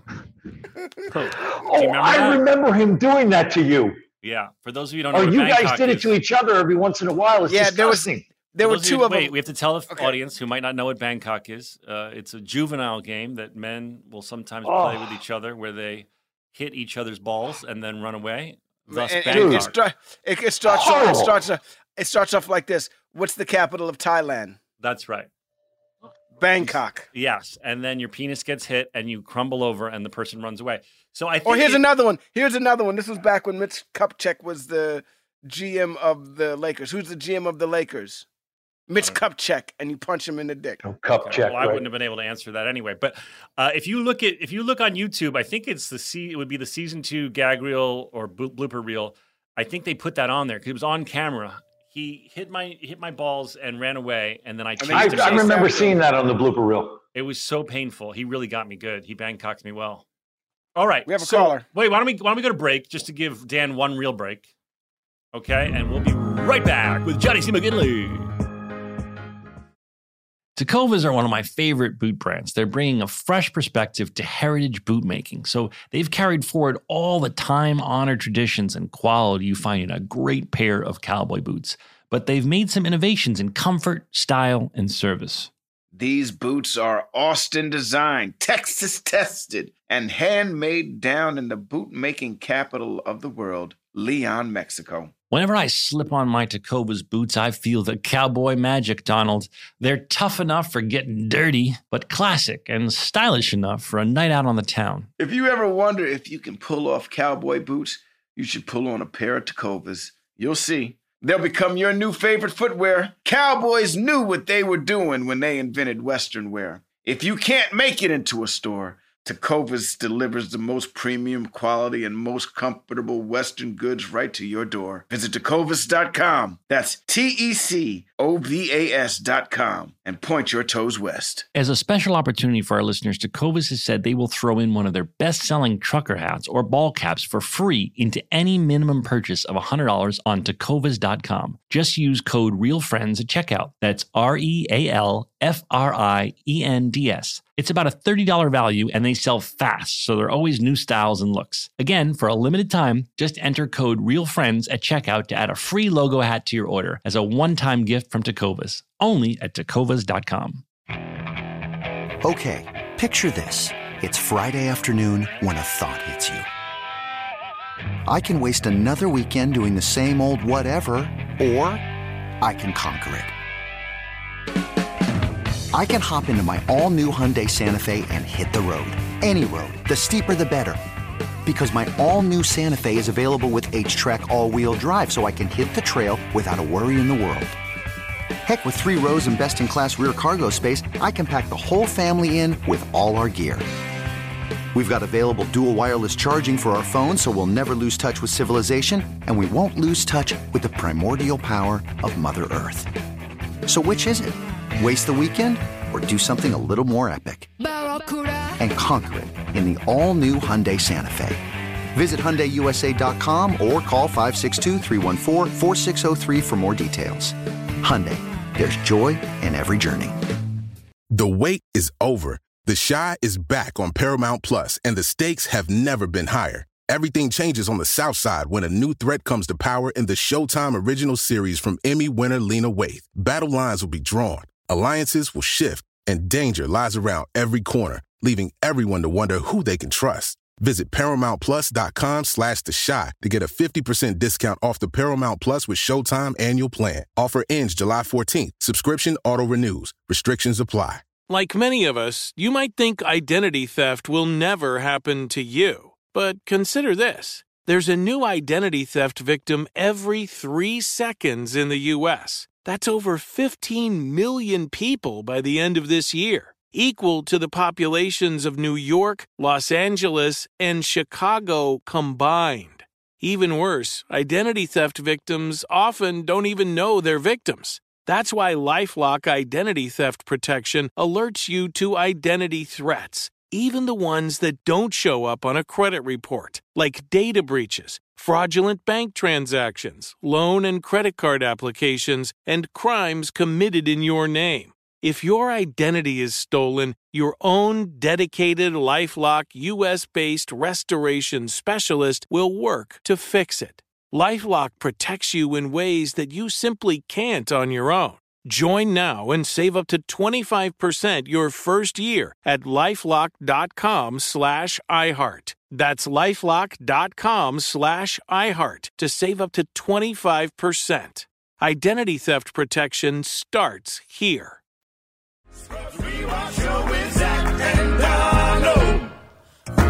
All right, we're back. We have a guest, Michael, Michael Kratzley. Kratzley. Hey guys. Hi, Michael. Thanks. Welcome to welcome to the show. Ladies and Thanks. gentlemen, thunderous applause for Michael Cratchley. You know, you're giving a lot of thunderous applause out lately. I, I, I really. You're not going to turn the key? I'm not going to turn my key for that one, Dan. Turn your key, sir. No, no. Turn your Turn your key, key, sir. sir. turn your key, sir. Turn your key, sir. All right. I, I don't. I, Michael better be good. I'm going to turn my key. All right. Thunderous Turn, applause. there you go. Thunderous applause. All right, Michael. Welcome. You have you have a special uh, uh, Johnny C. McGinley episode. So ask. Do You have a question for any of the three of us. Well, I, I definitely have a question. I can kind of be for all of you guys. Sure. Yeah, sure. So, um, I'm a huge Scrubs fan. I, it's one of the reasons I'm actually a doctor. I went into medicine because of Scrubs. Oh my God. Nice. So, Wow. yes, Right on. Thank you. Thank Every you. What Patient's kind of patient's medicine life. do you practice, Michael? I'm a family medicine practitioner. I actually just finished residency like a month ago, and then I just took my board exam like a week ago. So I'm a full fledged doctor at this. Congratulations. Congratulations, man. That's incredible. Yes. and Right I just on, want to man. say on behalf of Thunderous all of, applause, Dan. Thunderous I'm going to turn my your key. I'm going to turn my key. But you're really abusing this Donald. It's supposed to be used sparingly. That that is deserving. Okay. Is that All right. even the right word? Deserving Des- is not a word, but uh, you know what? It is. for- Joel nodded and said it was. Deservant? De- deserve with an A N T is not a word. Ask, ask, the, ask the newly fucking, ask the newly licensed doctor. he doesn't know he's a doctor. He's not a fucking word. oh, word really? They didn't, they didn't cover deservant on the fucking It's Latin. It's Latin. It's Latin. All right. It's Okay. Dan, Dan, for for using deservant, thunderous booze, please. Thunderous booze. Turn your key. my key. I'm Turn your key, key. sir. I'm not Turn turning your- my key. I'm not turning my key. You're gonna have to blow my brains out. No way. Dan, mix this. Boo. No. All right, all right, all right. Michael, what's your question?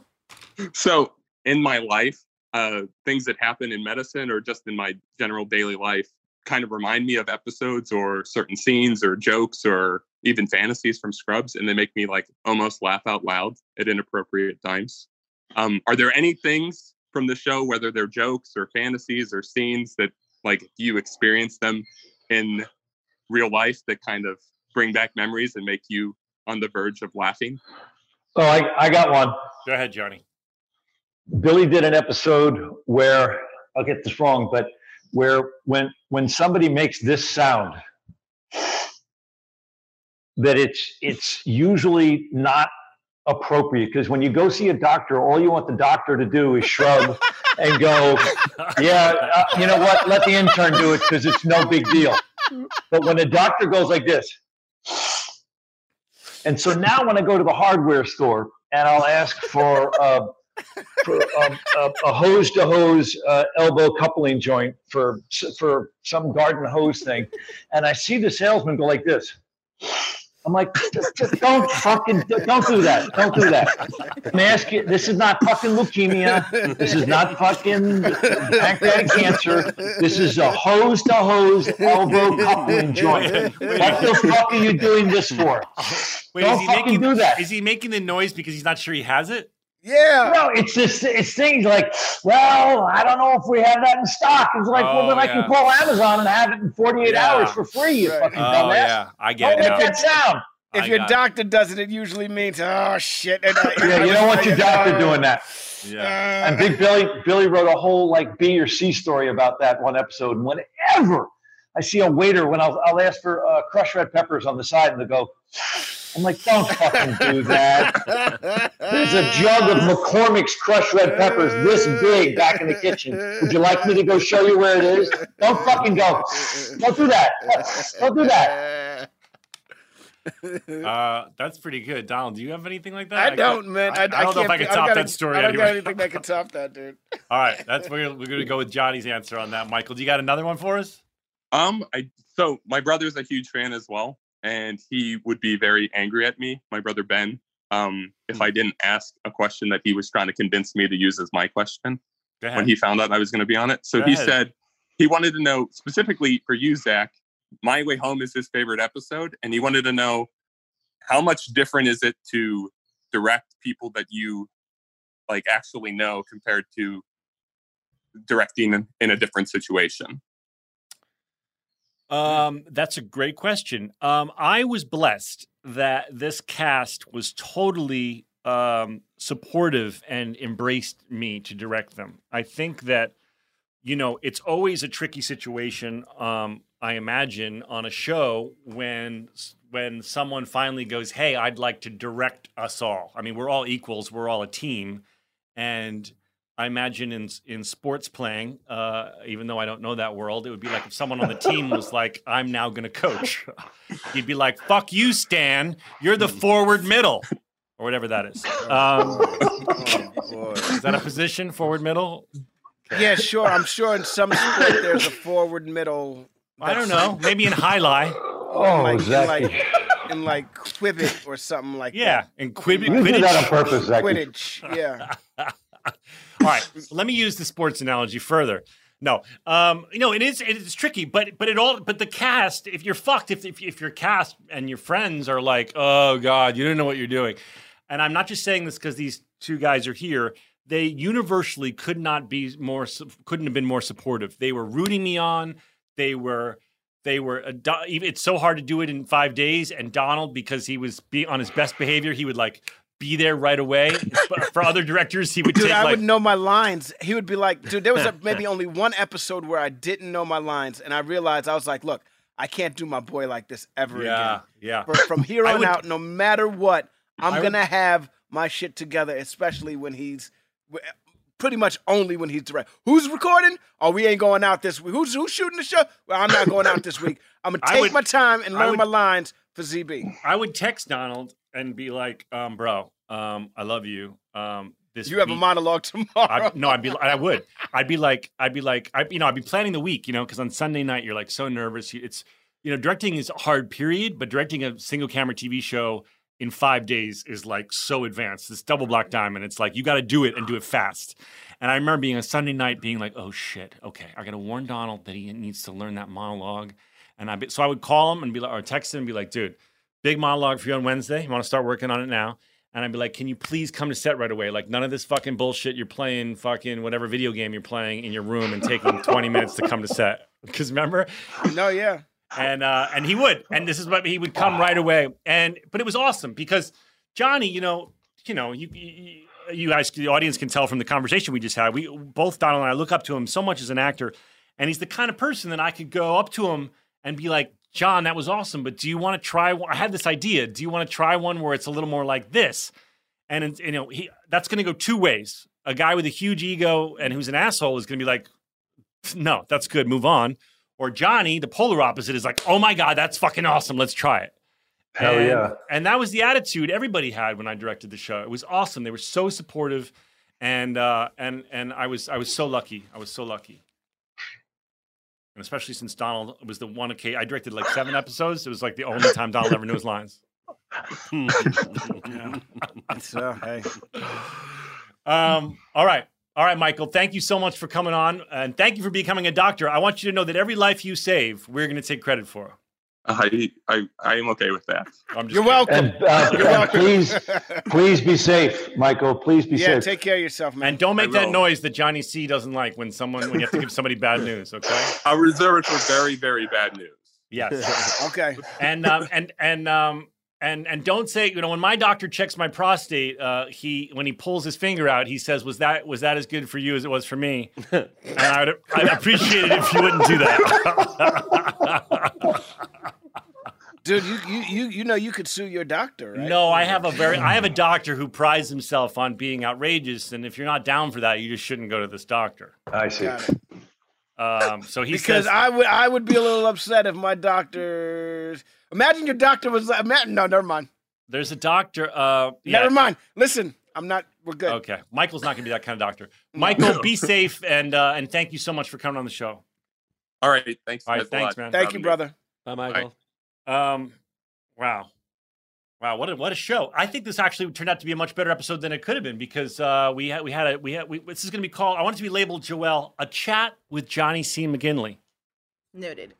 I think it's nice when we show the audience the seams a little bit, if you will, that hey, we fuck up, and you know what? In fuck ups come beautiful things sometimes, like like this episode.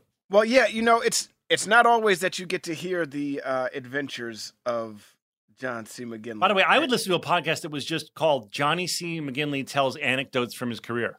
yeah, I, I'm gonna be honest with you. I didn't know that you did that. You had done that many shows at the public, man. I didn't know that you were a big Shakespearean actor uh, in your uh, younger years. Have you ever thought about going back and doing stuff like that now?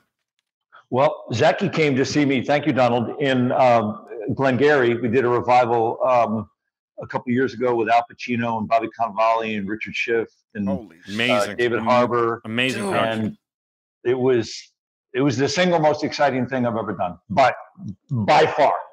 And uh, I, I think that when when you guys what I'll pivot off of that for a second. What what you just said about uh, mistakes spawning um, nuggets.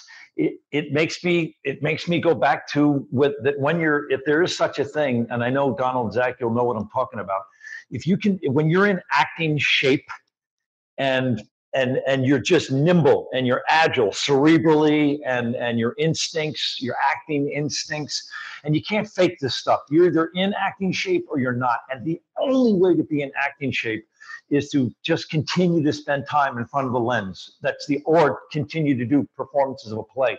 And when mistakes happen when you're in acting shape when you're just so agile it it spawns nuggets Mhm. and w- one time, w- what makes me think of it was I decided before we went over to the Philippines that uh, Sergeant O'Neill, which is the name of the character I got to play, and then Tom Berenger's uh, character uh, Barnes, uh, that I was just going to do everything I could, like a like a pilot fish on a shark. I was going to do everything I could to to help to have him facilitate me that character getting the fuck out of Southeast Asia. And so, whatever it took, and it wasn't on the page, but I decided whatever it took. And so I, I told Oliver this. He's like, "Yeah, do that, McGinley. Do, do be a pilot fish. I love that." And so we're at this one night. We're at this. Uh, we're assigning a, a night operation, and Tony Todd's over there, and Willem's here, and Mark Moses is here, and Tom Berenger's next to me. And I, I got this Zippo, and I because Tom's character smoked a lot, and I always was going to do this no no look Magic Johnson light of his cigarette, and then act like it was no big fucking deal. I was just going to throw a no look, and I saw out of my periphery Tom was pulling a a cigarette out, and I did a no look light, and I snapped that Zippo back, and I put it back in my in my thing, and I could see everyone in the whole scene stopped, and they were looking at me like I was the biggest dick on the planet, and I careful, I got nervous telling the story. I carefully looked over at Tom and I'd missed the light. And I took the thing right the fuck back out and I lit that cigarette and the scene continued. And that's what's in the movie because it's there's no acting. Wow. Wow. There's me horrified and Right. Willem looking at me like I'm real. such a dick and I Tony. Todd looking at me like I'm an ass. I love that Oliver put that in the movie. Yeah, that's fucking dope, dude. Because that's, and- and- but that's who that character was in that movie too. Yeah, but it's also my point is that I'll go third person that the actor playing Sergeant O'Neill didn't all of a sudden call cut or walk out of the Yeah, scene. yeah, or he just laughed. fix it. yeah. Just fix it. Yeah, yeah, yeah, yeah, yeah. And then and then and then a great director like that's gonna go. That's fucking real. I'm putting That's that in the gold. movie. yeah. and it's it's maybe a, a thousandth of a second. But but if if and when you ever watch it again, you'll you'll see it. It's a fuck up, and I Oliver it. kept it in, and it's genius. It probably gets big laughs in the movie too when it happens. It's probably one yeah, of those moments. because um, it's it exposes just what a pilot fish this guy is. yeah, yeah. This has been awesome. I want to remind the audience that the play Johnny's talking about is a movie that is one of my favorite films. And if you haven't seen Glengarry Glen Ross, uh, I think it's a masterclass in acting. And uh, we always recommend films to you on this podcast, but uh, you should start with Glenn Glengarry Glen Ross. Right, Don? Very different than the play, though. The It- the I- film's very casual, and it kind of unfolds on a rainy night. And the the play, David wrote the whole thing as a one act. He told me, but then he found out you, one acts can't win Tonys. He split it up into uh, two acts. But the first act is about 32 minutes, Hmm. and you're out having a cigarette outside the Schoenfeld. And then the second act, obviously the real not obviously the real estate gets office gets robbed, and that's the second act. But the first act is all of 32 minutes. It's an incredible piece of writing. Boom. Incredible piece of writing. I want to You're tell on you. 44th Street. I want to tell you my my only David Mamet experience. Actually, there's been two. I'm going to tell you both of them. First time, first of all, I love the movie's one of my favorite films, and I'd never seen the play performed. Now, I did know the trivia that Alec Baldwin has a legendary monologue in the movie that uh, that is fucking incredible, but it's not in the play. So I see um, David Mamet uh, backstage somewhere, and I'm so nervous, and I go, "Oh my god, what am I going to say to David Mamet?" I'm having a Donald phase on when We talk Johnny often on the podcast about how Donald gets nervous around celebrities and always embarrasses himself. So I'm, I'm, I I'm can't like- help it, Johnny. I can't like, help it, man. What am I going to say to David Mamet? I don't know what to say to David Mamet, and uh, uh, and I and I think, oh, okay, I got an idea. Got an idea. And um, I walk up to him. This is this is long before your the revival you did. It was a different revival that was com- was coming up. Um, this is how long ago it was. And I said, um, uh, Mr. Mamet, I, I just wanted to know. Um, in the revival you're doing, are you gonna are you gonna put the the monologue that you added for for Alec Baldwin in, into the play? And he looked at me like I just shit in his fucking coffee, like such distaste. And he's like, "Why would I do that? That's from the movie. I'm not gonna put that in my play." And I was like, "Oh, oh yeah, yeah, yep, yep, yep, yep. I agree. Good choice on that, Mr. Mamet. I'm gonna go away now." um, And do you want to know? You want to know? You want to know another layer to that story? yeah, yeah. I asked. Uh, I didn't ask him. David told me that before they greenlit the movie, whoever produced it, uh, whichever studio it was, said, uh, "We need we need a special effect. We need something to happen. And you need a car crash. We need something in the first act." Open it up, as they say. The special effect was Alec's monologue. Yeah.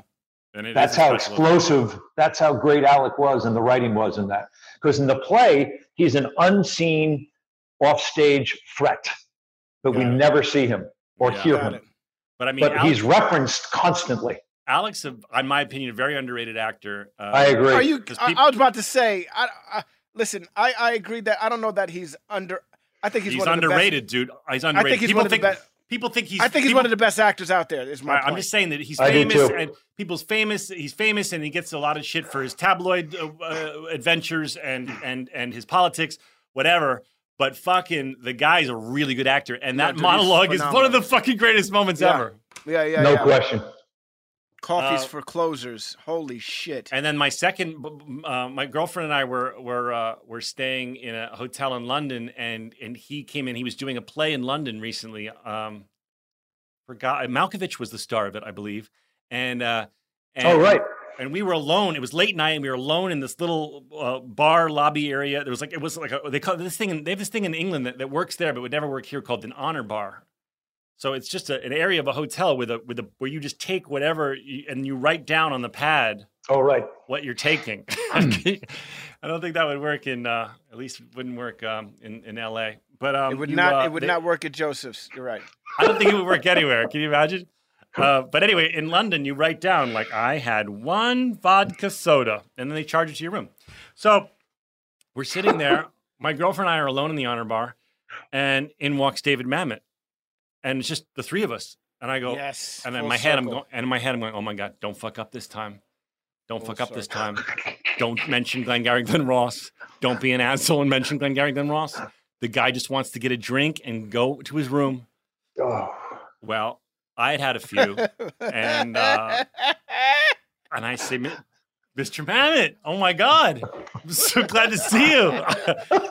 my name is Zach. Uh, this is Florence. Would you want to join us? And he goes, okay, okay, sure, sure. And I could tell he was stressed. He'd had a, a night of probably rehearsals or previews, whatever. He makes himself a drink. He sits down.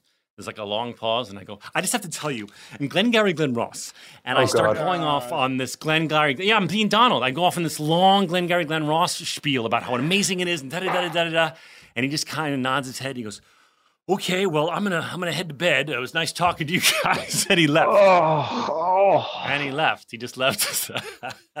Those are those moments. Those are one of those moments where you wish you could talk about sports, Zach. You know I mean? know the guy didn't want to talk about Glengarry. The guy can't leave his fucking room without talking about Glengarry Glen Ross. You think he wants to? He, came in to have one drink, and I If you fucking could have been like, you know, are you a Bears fan?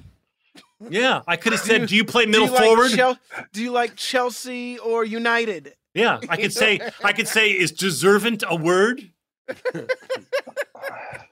You're a good writer, sir. Is deservant a word? He wasn't deserving of the attention. You know what? I agree with you, given him. Donald. I agree with you. That that that genius writer was not deserving of my affection. All right, we should end this fucking show because Oh, uh, the audience is deserving of a break. Yeah. Um, thank you for Thank you, listening, guys. everybody. This was so fun. We're going to call Johnny, it a you for coming conversation on, with. Johnny C. McGinley, and we will uh, we will uh, be back uh, next week to, uh, or we will be back. I don't know when it is next time to sum up the episode, and we will talk about Gift Shop Girl at length. Gift Shop Girl does a lip bite, by the way, made famous first by Alicia Silverstone in Clueless, and I'm I am a, I'm a fan of the lip bite, I must say. But more on that next time. What, Donald? Do you have a comment on the lip bite? I, I was just gonna say I was a, I was a huge fan of you being alone in a tub with Rowdy, One of my And favorite then- gifts. It's my favorite gif of myself. and then that turning into you alone in the tub with Gift Shop Mm-hmm. Girl and Rowdy. There is no better way to some express my my my my often inner monologue in life, in my true, real inner inner monologue in life, than me alone, um, sadly uh, uh, washing a dead dog. Donald, will you count us in to our beautiful theme song, please? Thank you, everybody, I for want to listening. play. I want to play. There's no way. Okay, okay, let's. that's a No way. great idea. Do you want to? Do you want to take a chance at at, uh, at talking up into it? Because I've been the one who's been lucky enough to do that thus far. Ladies and gentlemen, give it up for the President of the United States of America, Donald Trump, singing his summer bop. There's no way I could get down off that ramp. I said, there's no way,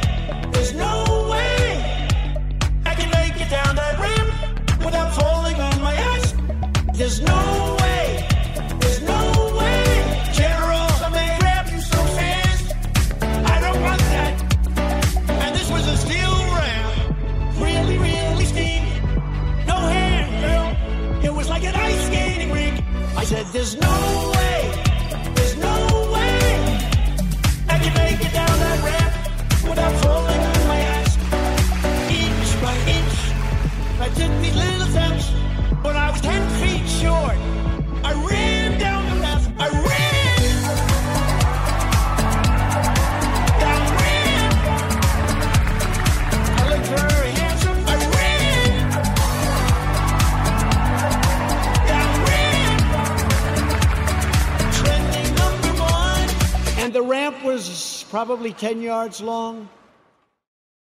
This show is sponsored by BetterHelp. It's a simple truth. No matter who you are, mental health challenges can affect you, and how you manage them can make all the difference. That's why everyone should have access to mental health support that meets them where they are and helps them get through. BetterHelp provides online therapy on your schedule. It's flexible, it's simple to use, and more affordable than in person therapy. Connect with a licensed therapist selected just for you. You can learn more at betterhelp.com. That's betterhelp.com. Did you know that 46% of us don't take all our vacation days? Even though it's been proven that taking time off to play makes us more productive. In California, no matter where you go, you'll find play. Explore a redwood forest, immerse yourself in art galleries, or just park yourself in a beach chair and chill. Play is everywhere in California, so take some well deserved playtime off and discover why California is the ultimate playground at visitcalifornia.com.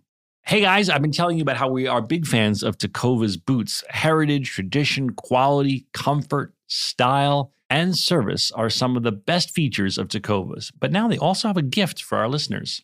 Tecovas will throw in one of their best selling trucker hats or ball caps free with a minimum purchase of $100 at tecovas.com. Just use code REALFRIENDS at checkout. That's R E A L F R I E N D S. That's T E C O V A S dot com and point your toes west.